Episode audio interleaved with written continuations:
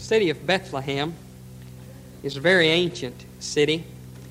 It sits on a hill some very few miles out of the city of Jerusalem. In fact, the name Bethlehem from the Old Hebrew Bethlehem means the house of bread. And into this house of bread was born one night long ago one who called himself the bread of life. In the ancient world, Bethlehem had come to be known as the city of David, for it was here that David the king was born, and it was here that he was first anointed to be king by Samuel. And though it is not sure that in that ancient world all roads did, in fact, lead to Rome at one time, as they used to say, it is a fact that on that Christmas day long ago, many roads led to Bethlehem, both before and after that night. 111 years ago, this Christmas, an American preacher named Phillips Brooks came in his travels of the Holy Land to the city of Bethlehem on a New Year's Eve, on a Christmas Eve. In 1865, Phillips Brooks had toured that part of the world and had just spent two glorious weeks in the city of Jerusalem studying and seeing the places there that are so familiar to us through our Bibles. And on that Christmas Eve, 1865, Phillips Brooks came to Bethlehem. He wrote to his church back in Philadelphia that night a letter, and he said, It seems as I knelt to pray this night that I could hear the voices of those whom I loved halfway around the world singing the praises of the Lord Jesus. Several years after he returned from that trip, Phillips Brooks, with the memories of that Christmas still warm in his heart, set to write a little song for his Sunday school. It has become a classic, a cherished standard Christmas hymn that all of us love.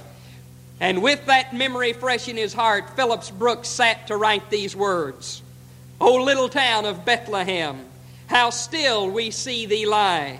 Above thy deep and dreamless sleep the silent stars go by. Yet in thy dark street shineth the everlasting light. The hopes and fears of all the years are met in thee tonight. And so this morning I want us to consider some of the roads that led to Bethlehem and see if we may not discover some of the things that they discovered there, and some of the warmth, some of the love, some of the excitement that captured Phillips Brooks' imagination as he went to Bethlehem that night. The first road to Bethlehem I would note this morning is the road of obedience. It is the road traveled by Joseph and Mary. Here were two very simple Jewish peasants they were insignificant in the Roman Empire. They had no real effect on anything that went on around them. And yet, here were their lives touched by the power of Rome. They were frightened young people. Their lives had been set upside down by the revelation that Mary was to conceive a child without benefit of a man, and that child was to be the Son of God. Joseph had had to accept and to understand what was going on. And as they went through this pregnancy and as the days grew near, the decree came down from Rome that every man must take his family and go to the city of his family's origin and there register with Rome. They did not have as much effect on the Roman Empire as any two of us would have on the bureaucracy in Washington. And yet here they were, faithfully going to honor the law, traveling to Bethlehem. Their road of obedience is a road of obedience to due authority. Chances are very good that Joseph and Mary could have stayed home. The baby could have been born peacefully at home, and Rome would never have known the difference. But this man was a godly man and he recognized and honored the authority that God had given to government. He perhaps had misgivings. Doubtless, Rome did many things that disturbed him, as often she did, but still, he was going to obey, and he was on the road of obedience to due authority. going to Bethlehem at that time. He had no effect on Rome, but still he was touched by her power. And there is a lesson for us to learn. If we are to travel with Christ, it will be a road of obedience to authority. For the Scriptures tell us that there is no authority that is not given by God. That does, mean, does not mean that government is always godly, that laws are always just. But God is invested in government authority. And as you and I, Christians, as we obey the law, God will provide, God will take care of us. But Paul says, Beware and remember that the state does not bear the sword in vain. For to obey, disobey the laws of man, whether they are just or not, is to disobey God. For God has invested authority in the state. He has promised to care for us as we obey that authority. This road of obedience was a road of obedience to due authority. But then it was a road of obedience to divine admonition. Joseph and Mary did not understand what was happening. They didn't know why they had to go. They were uneasy. They were frightened. And yet God had spoken. God had given them this child. And they knew that if they obeyed God, God would take care of them. Over 700 years before this event, the prophet had written not only the place, but the circumstances surrounding the birth of Jesus Christ. And though they perhaps did not know all of the prophecy that they might have known, nor did they relate that prophecy to their situation, still God's word was true and God's admonition must be followed as they traveled that road. You and I must understand in life that God is under no obligation to give us a full explanation of what He tells us to do. God is under no obligation to tell us exactly what's going on. The only thing you and I have to do is to obey God and leave Him to the consequences. What do you think would have happened if Israel had appointed a study committee on the banks of the Red Sea to decide whether they were going to proceed across the sea or not? they would have died on the banks of the sea. But you see, they didn't consider God's will, they just did it. The water split, and they walked across the sea on dry ground, and the God who split the ocean can handle anything that we face. He can provide. And our task in the church is not to be able to figure it out. It is not to put the pencil to it. It is not to be logical. It is not to do what sounds reasonable. It is to obey God. And He is the God of the impossible, the God of the unreasonable. He is the God who said through the prophet, My ways are not your ways, neither are my thoughts your thoughts. For as high as the sky is above the earth, so are my ways different than yours. But you may rest assured, as Mary and Joseph did, of one thing God Almighty has never promised anything that He will not find a way to deliver it. And that day, the road of obedience that Mary and Joseph traveled was primarily a road of obedience to divine admonition. But then look again with me. You will find there the road of faith. The road of faith as traveled by the shepherds on the hillside. Here were simple men Simple but God fearing, hard working men who were watching flocks that winter night. And when their day was completely upset by a heavenly appearance, they did not question it. They did not back away from it. They drank in all that they heard, and then in faith they acted on what God had revealed to them. They heard the first Christmas message it was a sermon preached by an angel with a heavenly choir at his back. It was a message that dispelled fear, for the first thing that he said was, Fear not.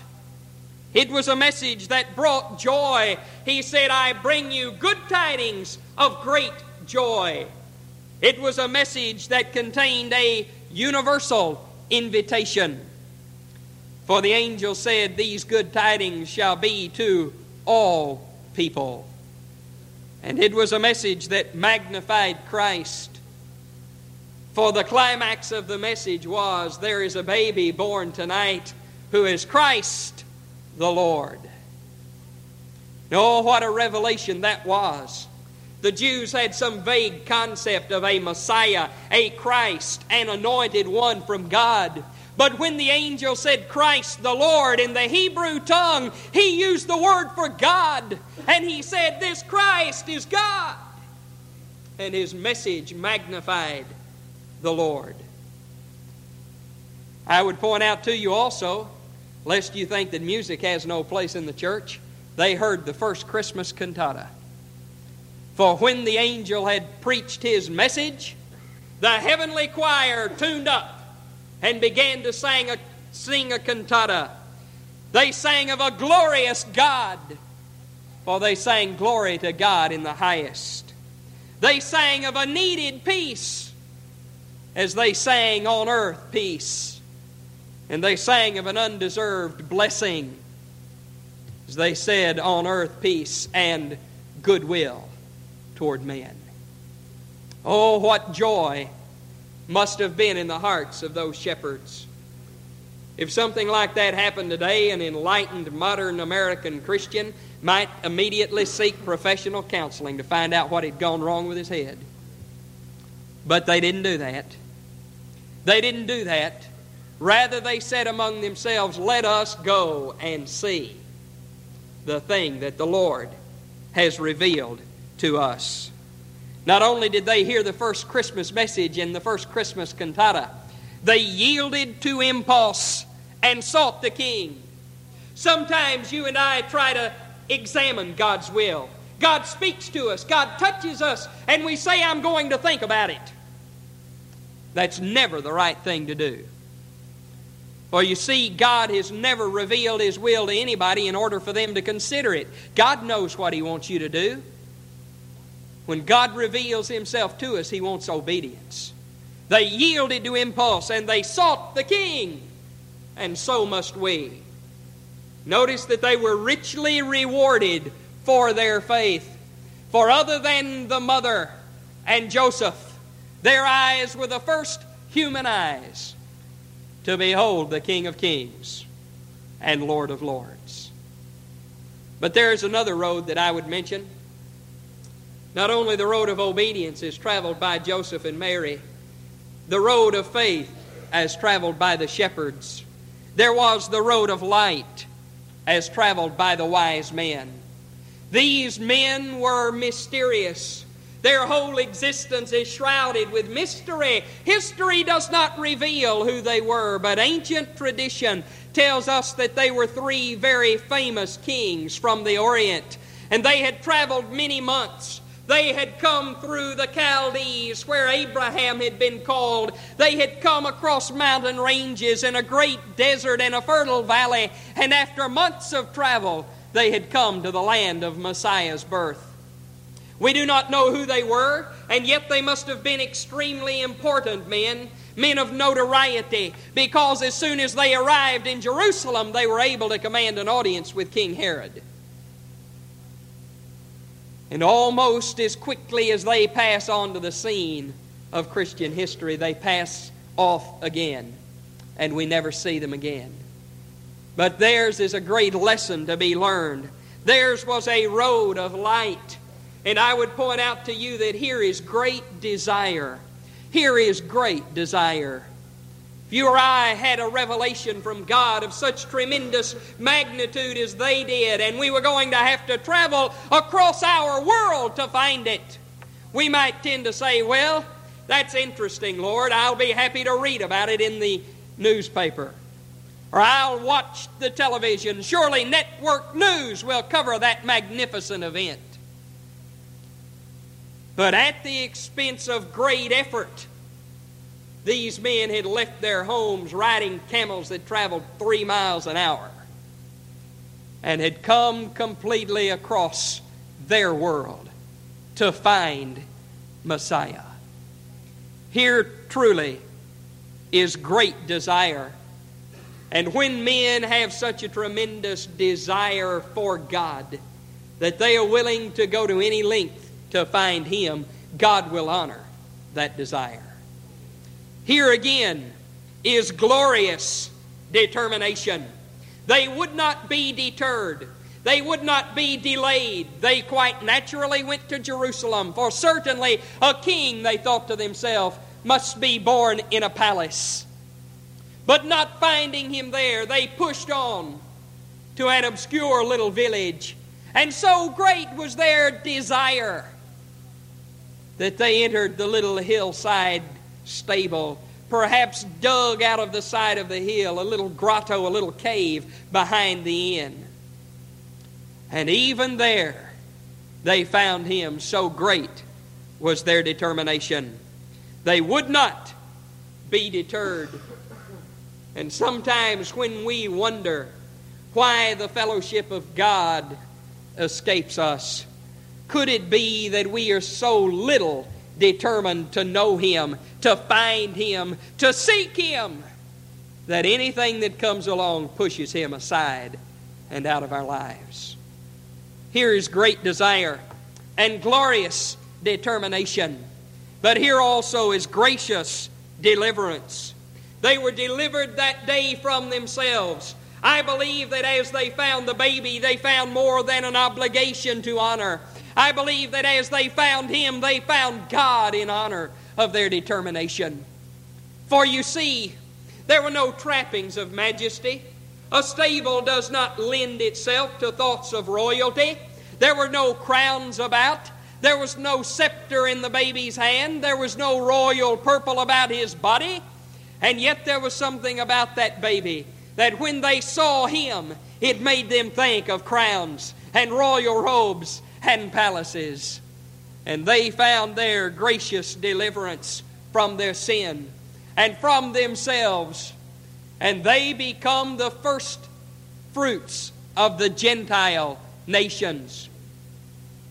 It surprised Peter when God sent the Holy Spirit to save Gentiles under his ministry. But Peter should not have been surprised, for the first fruits of the Gentile nations had been born on the day and in the days following the birth of Jesus Christ. They found deliverance from Herod, for Herod doubtless would have done them harm as he sought to discover the baby's location. But being warned of God, they went home a different way. And we need to be reminded again that all of those who followed the roads to Bethlehem did not return by the same road. Joseph and Mary, being warned of God, took the baby and fled into Egypt and then later back to Nazareth. But they went back a different way. The shepherds went home, men with a new heart, a heart of joy. And the scriptures tell us that they spread abroad the saying which was told them concerning the child. And the wise men took a different route as they returned to their homes. And so let us, this Christmas season, go back a different way. Let us leave our hatred and go back the way of love. Let us leave our half made and half kept promises to God and go back the way of commitment to the Lordship of Jesus Christ. Let us leave all of our prejudice and all of the things that separate us from other people and go back His way, the way of love, the way of joy, the way of concern for other people. Can you this Christmas season say, as Phillips Brooks did, as he wrote that song, O holy child of Bethlehem, descend to us, we pray. Cast out our sin and enter in. Be born in us today. We hear the Christmas angels, their great glad tidings tell, Oh, come to us, abide with us, our Lord, Emmanuel. May we pray. Father in heaven, we ask that in all of His fullness and in all of His love and all of His glory, the Lord Jesus dwell in us and with us today. Father, I pray that at this Christmas season you would arrest our attention, every one of us. You would remind us whose birthday we celebrate, you would remind us what you've done for us so that we might in turn share with others of your love. Lord, I pray that it won't be just another Christmas. I pray that all of the tinsel and the ornaments and the lights and the gifts will not crowd you out. Lord, you took care of Mary and Joseph and the baby when there was no room for them in the inn. But I pray that there'll be room for you in our lives. And that we'll go back another way next year because of a fresh and a real commitment. May every one of us today travel a road of obedience to you, of faith in you, and of light from you. Change our lives. Do with us what you please, and we will praise you for it. I pray in Jesus' name. Amen.